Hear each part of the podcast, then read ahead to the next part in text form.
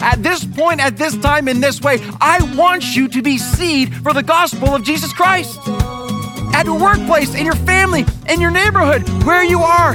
Don't you believe that in the realm of eternity, the workplace and job role isn't as important as people saved by the gospel of Jesus Christ? All of us, where we are at this point right now, exactly where we are, are seeds and light for the gospel of Jesus Christ. Every single one of us who's alive in Him.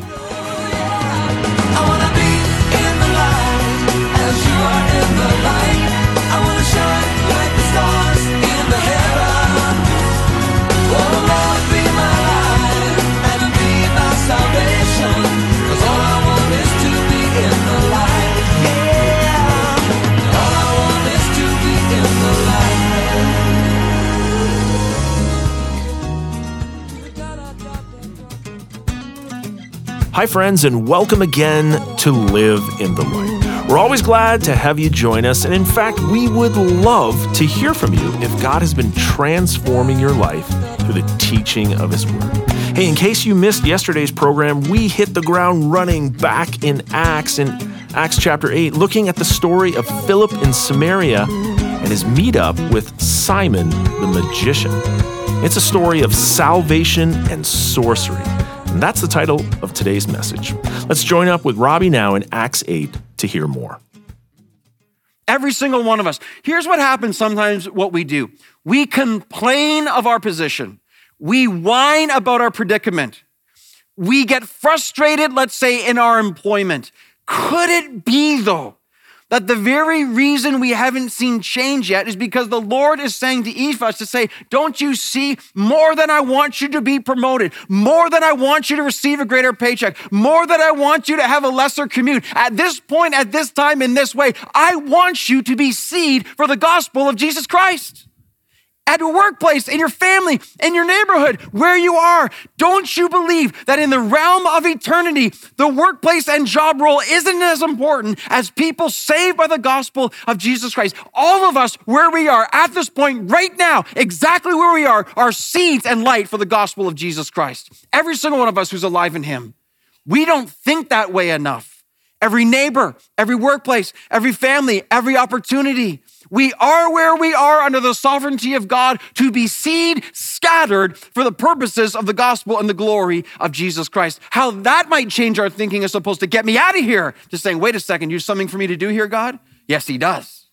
Yes, He does. And secondly, how many of us are willing to be scattered for the gospel?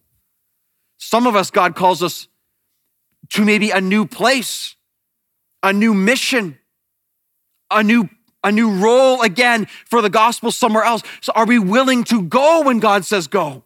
Are we willing to respond? Are we seeing ourselves on mission for God? All of us are where we are, and yet some are we willing to go outside of comfort zones to be scattered seed for the gospel in a foreign nation, in a foreign part of, again, where we live in a different environment? Are we willing?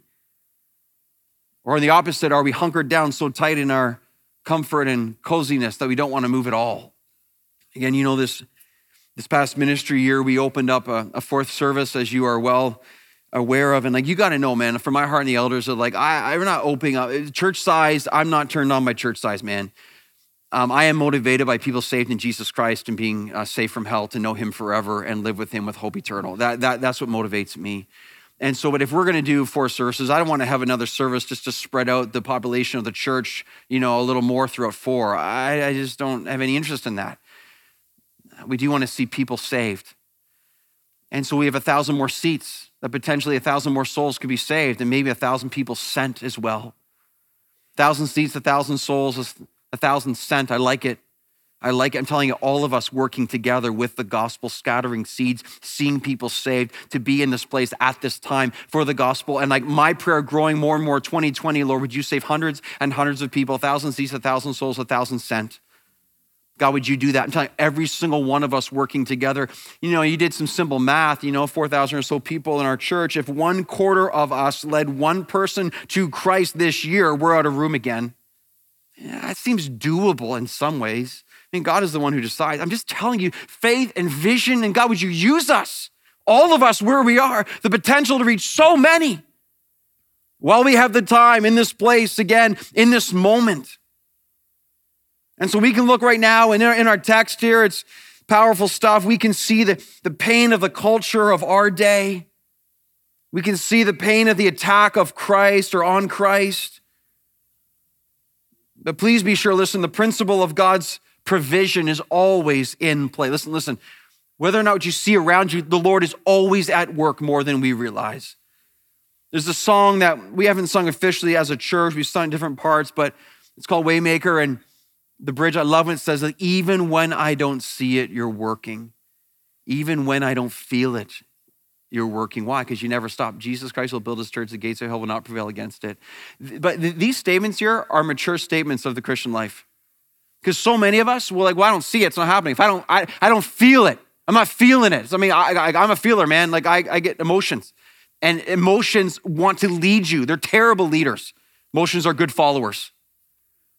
When I don't feel it, doesn't mean God's not working. When I don't see, God's always working. He's all, you cannot stop him. You never stop. You never stop working. The power of Jesus Christ as he builds his church. That's the statement of maturity. God help us to sing it and say it and believe it and live it more and more and more. I mean, honestly, you put yourself in Acts 8. Do you think the church had any idea as to the growth that was about to be seen? Do you think they could have imagined Saul becoming Paul and his radical transformation in Christ? I mean, the ways of God are not the ways of man. And think about too, okay, Saul's plan was to murder Stephen. Saul's plan was to throw, and, and, and that, that plan was executed, and yet his plan failed miserably. His plan to ruin the church was actually used by God to cause the church to grow in ways he never could have thought. I love how God does that. The exact plan of evil turns out to be the furthering of the gospel under the plan of God. So there's persecution and pain, which leads to provision which also leads to proclamation. To proclamation. Kent Hughes said this. He said this. He says, following the church through Acts is like following a wounded deer through the forest.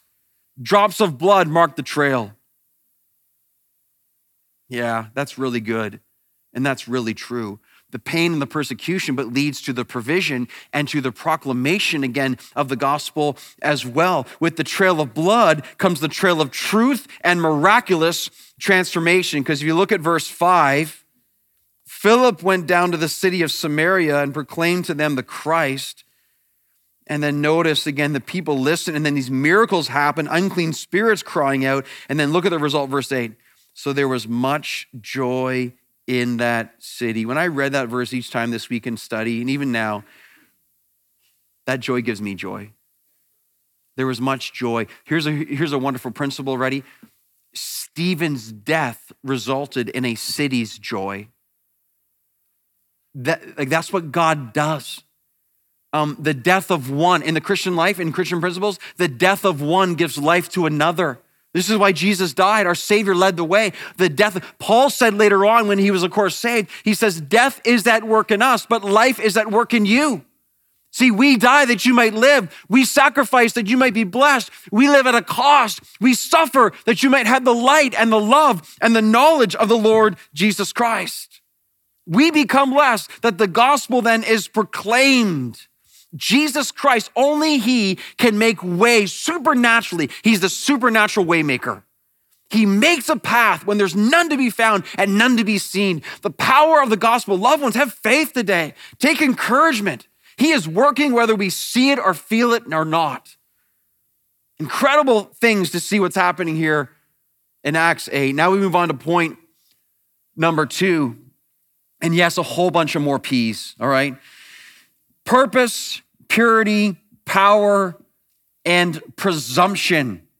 Purpose, purity, power, and presumption. This is our second section of scripture. We're going to go through it one paragraph at a time. I got so much to get through. Lord, help us right here. Keep our attention so strong. So, first section, verse 9. But there was a man named Simon who had previously practiced magic in that city and amazed the people. So watch this and amazed the people of Samaria, saying that he himself was somebody great. Then they all paid attention to him. Notice from the least to the greatest. Wow. Saying, This man is the power of God that is called great.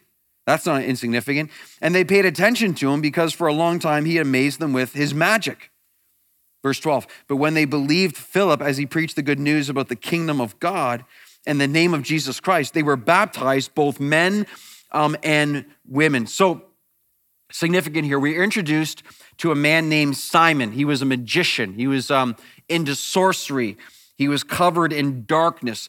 The Bible tells us that Simon had really, in some ways, all of Samaria under his spell, like literally. From the least to the greatest, they were calling him if not a God, they were calling him um, someone who has come from a God or someone who's come from a divine being. So we can say with certainty and accuracy again, Simon had the multitude of Samaria under his spell, which was deception and darkness. Now, let's stop here for a second. Be very, very careful. This is what our world does. Whether it's in the form of sorcery with a guy named Simon right here, or whether it's in our world across so many messages so much media, so much darkness, so much deception, so much distraction, all with the desire to destroy every person that comes under it. I was listening to uh, Mohler's podcast this week, and he just happened to mention a part on astrology. And he mentioned the Pew Research Center, very credible, 2018, indicated that in our day, 37% of women and 20% of men believe in astrology. Wow. They won't believe in Jesus Christ, but they'll believe in astrology.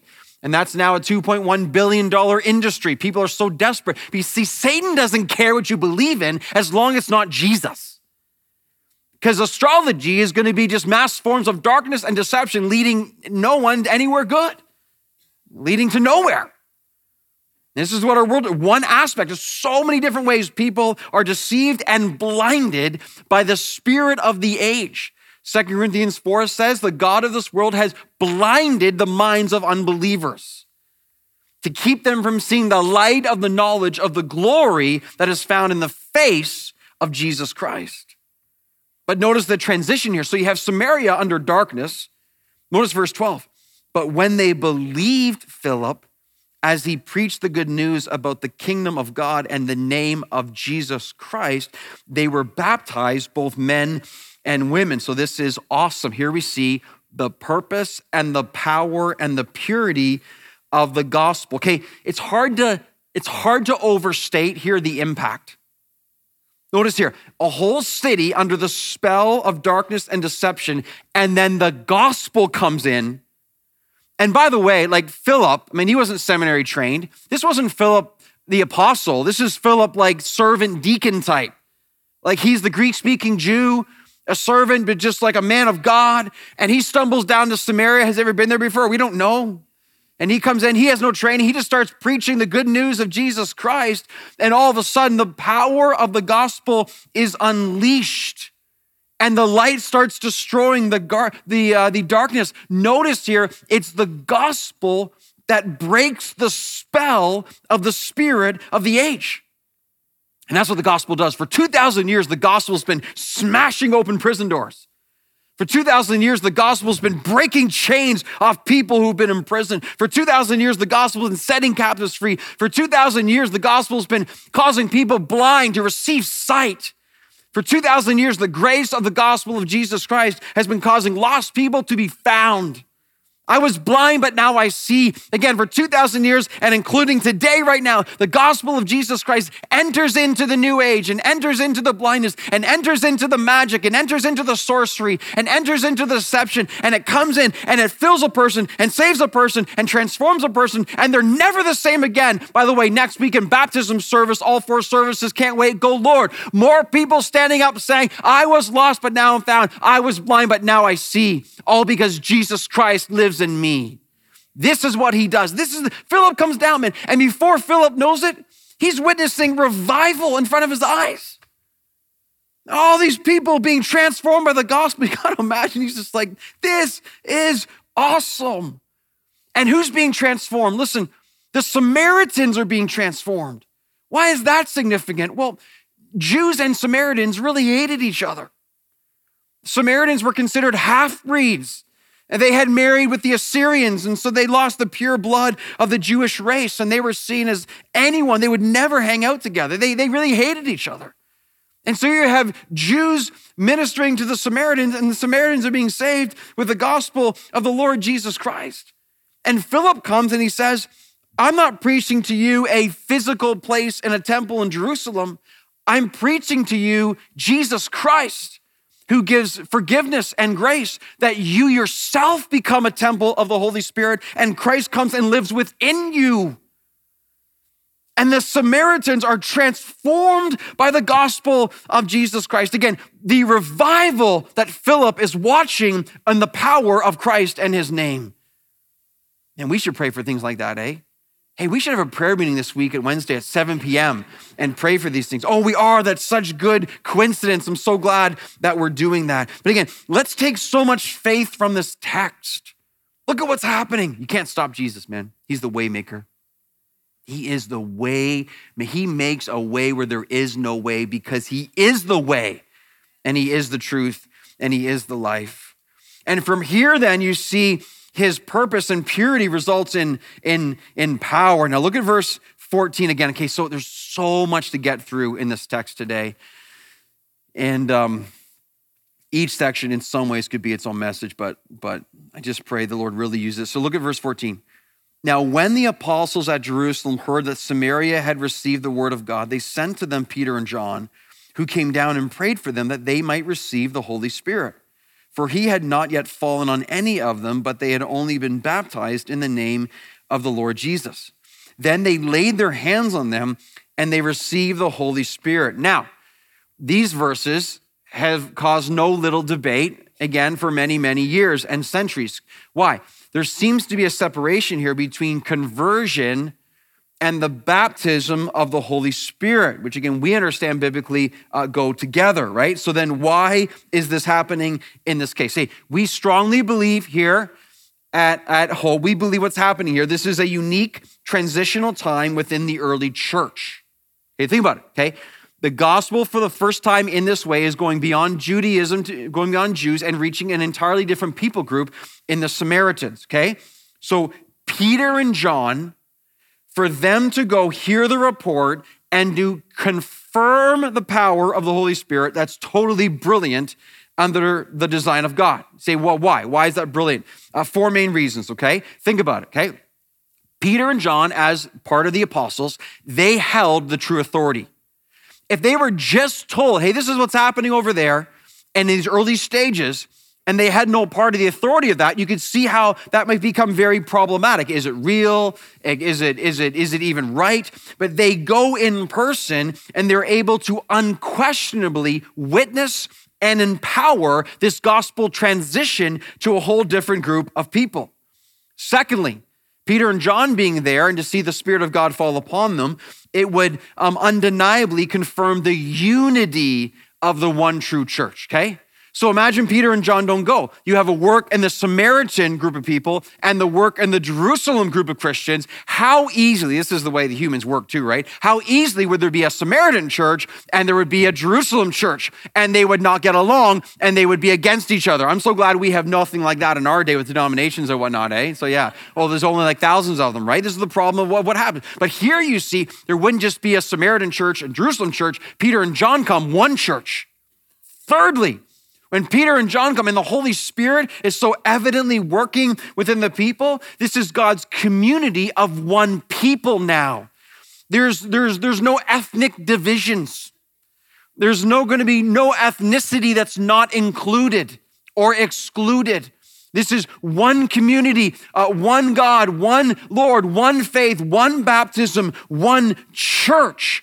And in a couple of chapters from now, we're going to see even Gentiles, Gentiles will even be reached with the gospel, and all nations come to the Lord Jesus Christ, which is prophesied all through Scripture.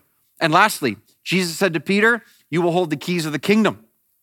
And here's Peter in person, again, giving the spiritual authority to commission and to pray for, to lay hands upon. Again, the Samaritans receiving the Holy Spirit. And Peter, in a couple of chapters, he will witness the Holy Spirit falling upon the Gentiles for the first time. Again, fulfilling his role as the one, again, who holds the keys to the kingdom. Just awesome and amazing and beautiful. So you have to imagine the awe and the encouragement held by Peter and John and everyone as they witnessed this massive, unique transition of the gospel reaching so many people, reaching the nations. It's, it's so beautiful, you know. And again, again, listen, we're a fulfillment of this work here. How many nations are represented in this room right now? Dozens. How many languages are spoken across this church? I don't know, 45, 50 now, maybe more. It's just awesome. We are the fulfillment. By the way, in December, we um, made up those gospel tract hope cards, pretty simple. Hope cards to give out to people, to reach people that we're seeking to love with the gospel. We're out of them all, they're all gone. And so we pray thousands are gone. So we just pray that those are all being used and praying wherever they, wherever they end up, that God would use that. And, and we're going to do version 2.0, get some feedback, try to make it a little bit better, improve, or a little different. And want to keep, loved ones, keep doing this. A thousand seeds, a thousand souls, a thousand sent that God may save and transform and use us in the process to reach the nations with the gospel of Jesus Christ. How many are so hurting? So, we've seen here so much. We've seen purpose and purity and power. But we end, we end with this we end with um, presumption. Presumption. So, in the midst of all this beauty gospel stuff, we have an impostor and his name is Simon. He's a sorcerer. Look at verse 13. It says, Even Simon himself believed, and after being baptized, he continued with Philip, and seeing signs and great miracles performed, he was amazed. Now look down at verse 18. So you're like, oh, well, that's that's cool. The sorcerer seems to be saved. Well, not so fast. Verse 18. Now, when Simon saw that the Spirit was given through the laying of the apostles' hands, he offered them money, saying, Give me this power also, so that anyone on whom I lay my hands may receive the Holy Spirit. Okay, that's not good, okay? But Peter said to him, May your silver perish with you, because you thought you could obtain the gift of God with money. Okay, that is also not good. You have neither part nor lot in this matter. That's a problem. For your heart is not right before God. That is also a problem. Repent, therefore, for this wickedness of yours and pray to the Lord that, if possible, the intent of your heart may be forgiven you. For I see that you are in the gall of bitterness, not good, and in the bond of iniquity, also not good. And Simon answered, Pray for me that the Lord, to the Lord, that nothing of what you have said may come upon me. That is also not good. We'll explain in just a second. So, our conclusion from this part of scripture is that there's no way Simon can be truly saved. Say, well, why? How? Well, he professed and even, he was even baptized. Okay, now that's very telling and honestly very encouraging. Okay, here's the reality. Okay, you do your best as a church to only baptize those who are genuine believers. But the reality is, we can't fully see the heart, and time is the greatest factor. You do your best, you interview, you try to see, but even the early church missed it. Even because Jesus promised, many will receive the gospel with great joy, but when trial and persecution comes, they will fall away right away. Jesus promises in the church there'll be wheat and tares. There'll be wheat and there'll be weeds. There'll be true believers and false believers sitting in the same room, like right now. There are true and there are false in this room. Who are they? I don't know, but God does. That's a reality. So it shouldn't surprise us in some way. Here you have Simon saying, Oh, yeah, this is good, this is good. But notice here, notice he was a professor, but not a possessor. there's a lot of people like that. You profess something, but do you actually possess Christ? Well, how do we know again? He offers money for the Holy Spirit power. That, that indicates to me he has no clue what he's talking about. His ambition is totally self. He's like, I want this. I want to gain this so I can get recognition and I can get power. Then in verse 20, Peter says, well, he says, he says, um, notice, may your silver perish with you. J.B. Phillips translates that phrase as to hell with you and your money. And that's accurate. So Peter would never condemn a believer with that type of statement. Peter says, Your heart is not right. That's a massive indictment. You have no lot in this. That's also a massive indictment. Repent of your wickedness. He has no fruit that we're looking for in the Christian life. He says, I see you in the gall of bitterness, meaning you are wretched. You have wretchedness. You are in the bond of iniquity. You are a prisoner of sin, okay? None of those statements can be said about a genuine believer in Jesus Christ. And then finally, when Simon hears this, he's like, Peter, you pray for me that this may not happen. But Peter just said to him, No, you pray. So, you know, someone says, no, you, you do the work for me. If you really get the gospel, you're not looking for someone else to solve your problems. You just run to Jesus Christ and say, forgive me, I'm a sinner. You have one mediator, Jesus Christ. It's not like, hey, Eric, you go to Christ for me and you do my business. No, no, you can't do that for me. Only Christ can do that for me. Simon didn't get it. He didn't get it. He said, why is this all here right now? I think it's a great warning for us.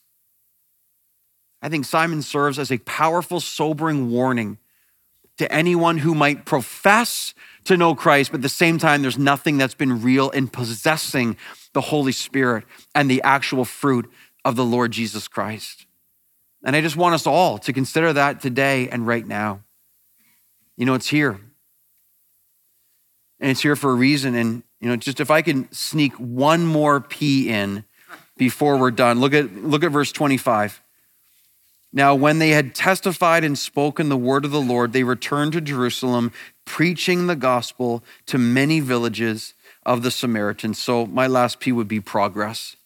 There's progress as Jesus Christ paves the path and the way for the gospel to go forward. Loved ones, Jesus Christ is the waymaker.